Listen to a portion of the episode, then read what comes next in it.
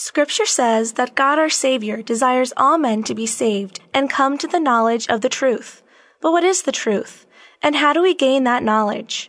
The answer to these questions and more in today's edition of Faith with Father. Living Bread Radio presents Faith with Father, a program aimed at teaching today's culture the truth about the Catholic faith. And now here's your host, Tim Perry. Hello, and welcome to this edition of Faith with Father. I'm your host, Tim Perry, and with me today in studio is Father Joseph Labick, currently the pastor of Sacred Heart of Jesus Catholic Church in Wadsworth, in my hometown parish. Welcome, Father. Thanks, Tim. Good to be here. Great to have you here. Thanks. We're going through the uh, YOUCAT, the Youth Catechism of the Catholic Church, about what we believe as Catholics, and we've been talking about the holy sacrifice of the Mass. And last time we talked about the liturgy of the Word, and we also spent a little bit of time talking about why it's so important that we go to Mass every week, if not every day. So could you could you give us a little recap and, and talk a little bit more about that, Father, please? Yes, be happy to do that, Tim. The um, the importance, like I said uh, yesterday, was that you know this is our most intimate moment with God.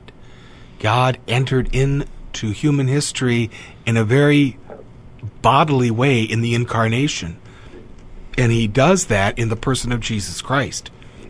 So so too he enters into our life in a very physical way uh, through the bread and wine that become his body and blood, the body and blood of Jesus Christ, which we receive in Holy Communion.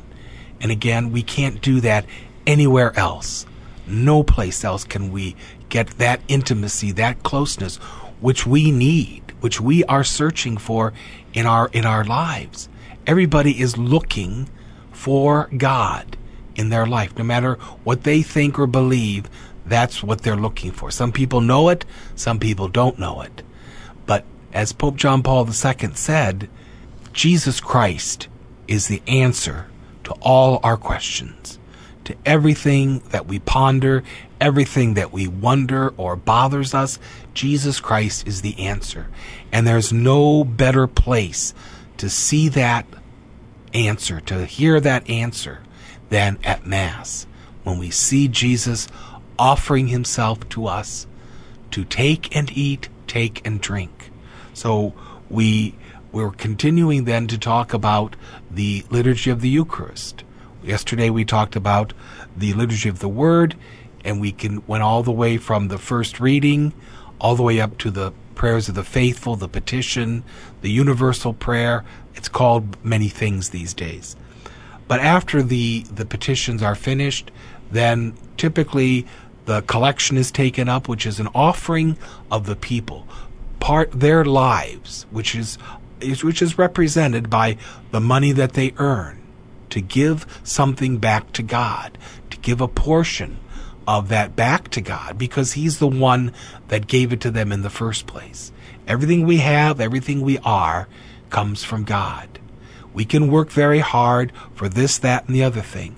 But if it wasn't for God, we wouldn't even be here, nor would we have the ability to work as hard as we do. So it all belongs to God.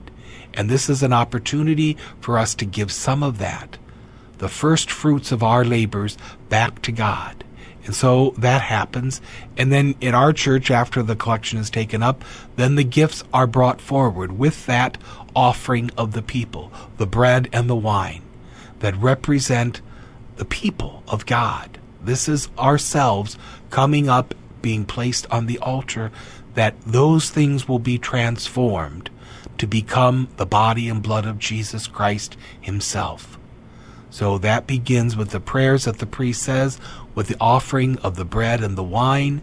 He says a prayer over the gifts, and then the preface of the Mass. The preface is, is a preface to actually the Eucharistic prayer. And at the conclusion of the preface, we have the acclamation of the Holy, Holy, Holy, or the Sanctus, the words of the angels. Holy, holy, holy, Lord God of hosts. Heaven and earth are full of your glory. Hosanna in the highest. This is the song of the angels, And as I said yesterday, the angels gather at the altar, every altar that where mass is being offered. Then the prayer the priest goes in to the Eucharistic prayer. The Eucharistic prayer contains uh, a, a moment where the priest extends his hands over the gifts and calls upon the Holy Spirit to come down upon those gifts so that they may really and truly become the body and blood of Jesus. Then he takes the bread and repeats the words of Jesus from the Last Supper Take and eat, this is my body. Then he shows it to the people and he genuflects, and the people bow their heads in adoration in acknowledgement that this is God, this is Jesus Christ before us. Then he does the same thing with the chalice filled with wine. This is the chalice of my blood, which will be poured out for you and for many for the forgiveness of sins. And so then he shows that to the people. Then after that, we proclaim the mystery of our faith, the mystery of faith that this is what Jesus has done for us. He is present among us, and we await his return in glory. He continues then with the, the, Eucharistic prayer, praying for our Holy Father, praying for our Bishop, praying for the intercession of the saints, especially our Blessed Mother and Saint Joseph, and then praying for those who have gone before us in faith. The conclusion of the Eucharistic prayer, he lifts up the host, the paten, with a host on it, and the chalice, and says, sings the doxology through him, with him, in him, in the unity of the Holy Spirit. That this is all, this is the Trinity, this is God embodied in, in these two wonderful things that we see before us. The true body and blood, soul and divinity of Jesus Christ through which we pray, in, we, in Him we pray, He is present for us. And we all respond, Amen. And we're saying Amen to the whole Eucharistic prayer, to everything that has gone before us, that this is what has happened. We have remembered the sacrifice of Jesus on Calvary, and even more than just remembered. That has been made present to us again on the altar. It's not just thinking about something that happened like George Washington crossing the Delaware or Abraham Lincoln giving the Gettysburg Address. That's over and done with. We can remember it, but it's finished. It's done. This is just is remembering, but at the same time making present here and now the sacrifice of Jesus Christ on the cross. And his life is then given to us. So after that, we stand together and say or sing the Our Father. From the Our Father, we go into the, the rite of peace. We offer that peace to one another and pray for that gift of peace that only Jesus can give us. Then the priest says some prayers to himself to prepare for receiving Holy Communion, and we do the same thing, proclaiming the Lamb of God, the Lamb of God who takes away the sins of the world. Have mercy on us. That again we beg for that mercy before we come up to receive our Lord. Then, of course, the priest holds up the host and, and the chalice. Behold the Lamb of God, who takes away the sins of the world. Blessed are those called to the supper of the Lamb. And we respond with the words of the centurion Lord, I am not worthy that you should enter under my roof. Only say the word, and my soul shall be healed. The priest receives communion first, which means the completion of the sacrifice. Then the people are asked to come forward in procession to receive the body and blood of Christ. Only if we are prepared, if we are aware of serious or mortal sin, then we need to go to confession. So at those times, we may remain in our pew and make a spiritual communion until we are able to get to confession. One thing for sure is if we have deliberately missed Mass through our own fault, and that means we need to go to confession before we can go to communion again. If we are married outside the church or living with someone outside of the sacrament of marriage, we need to take care of those things before we can receive communion again. It's out of reverence for what it is. Our life can't say one thing and then all of a sudden we're going to go up and pretend everything is all right between me and God. We need the Eucharist in order to live a life in the imitation of Christ. But if we know that we've made choices that totally contradict that, that have pulled ourselves away from Him, then in good conscience we cannot go up there and receive the Eucharist.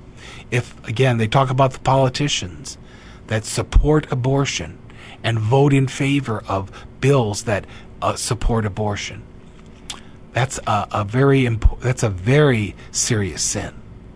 So they need to change that about themselves, examine their lives, and see where they need to go with that. And the Mass then concludes with the final blessing, the dismissal, that we are sent then to proclaim the gospel of the Lord. We are sent to glorify God by our lives, that we then live out what we have just remembered the sacrifice of Jesus Christ by our willingness to sacrifice our life for Him, by giving of ourselves to other people, to be the Eucharist that we celebrate, to be that Eucharist by what we do, our kindness, our compassion, our care for the sick or the poor, the needy, all of these things are ways that we live out and really become the Eucharist that we celebrate. Father, would it be safe to say that when we go to Mass, and participate in the Mass that it's like heaven on earth. Right, exactly. That's exactly what it is. And we can't get that at home by ourselves or even No. with our family. We No need way. to come together as the body of Christ, Right. as the community of believers, Absolutely. and worship God the way that He taught the apostles that He wanted to be worshipped. Not Right. what I think, but what, what does God want? do this in memory of me. It's very specific to do this. Do this. It's not a passive word. It requires action on the part of the church. And we are the body of Christ, the church. It's not just the priest up there doing his thing, but it's all of us together, worshiping and sacrificing, remembering the sacrifice of Jesus Christ on Calvary. I think it's important to note that we're still bound to listen and obey to the Ten Commandments, and the third commandment is to keep holy the Lord's Day. Yeah. And prayer's been taken out of out of the schools and out of the public place, and the Ten Commandments have been. So many people are ignorant of what the Ten Commandments are. Right. That it's still required that we follow the Ten Commandments, in particular, to only love and worship one God, not to say the Lord's name in vain, and above all to keep the Lord's Day holy. holy. And there's no better way to keep it holy than receiving the body and blood of Christ, being there to remember and be part of the sacrifice of Jesus Christ. And we unite ourselves when we participate at Mass with Christ's once and for all sacrifice up to the Heavenly Father.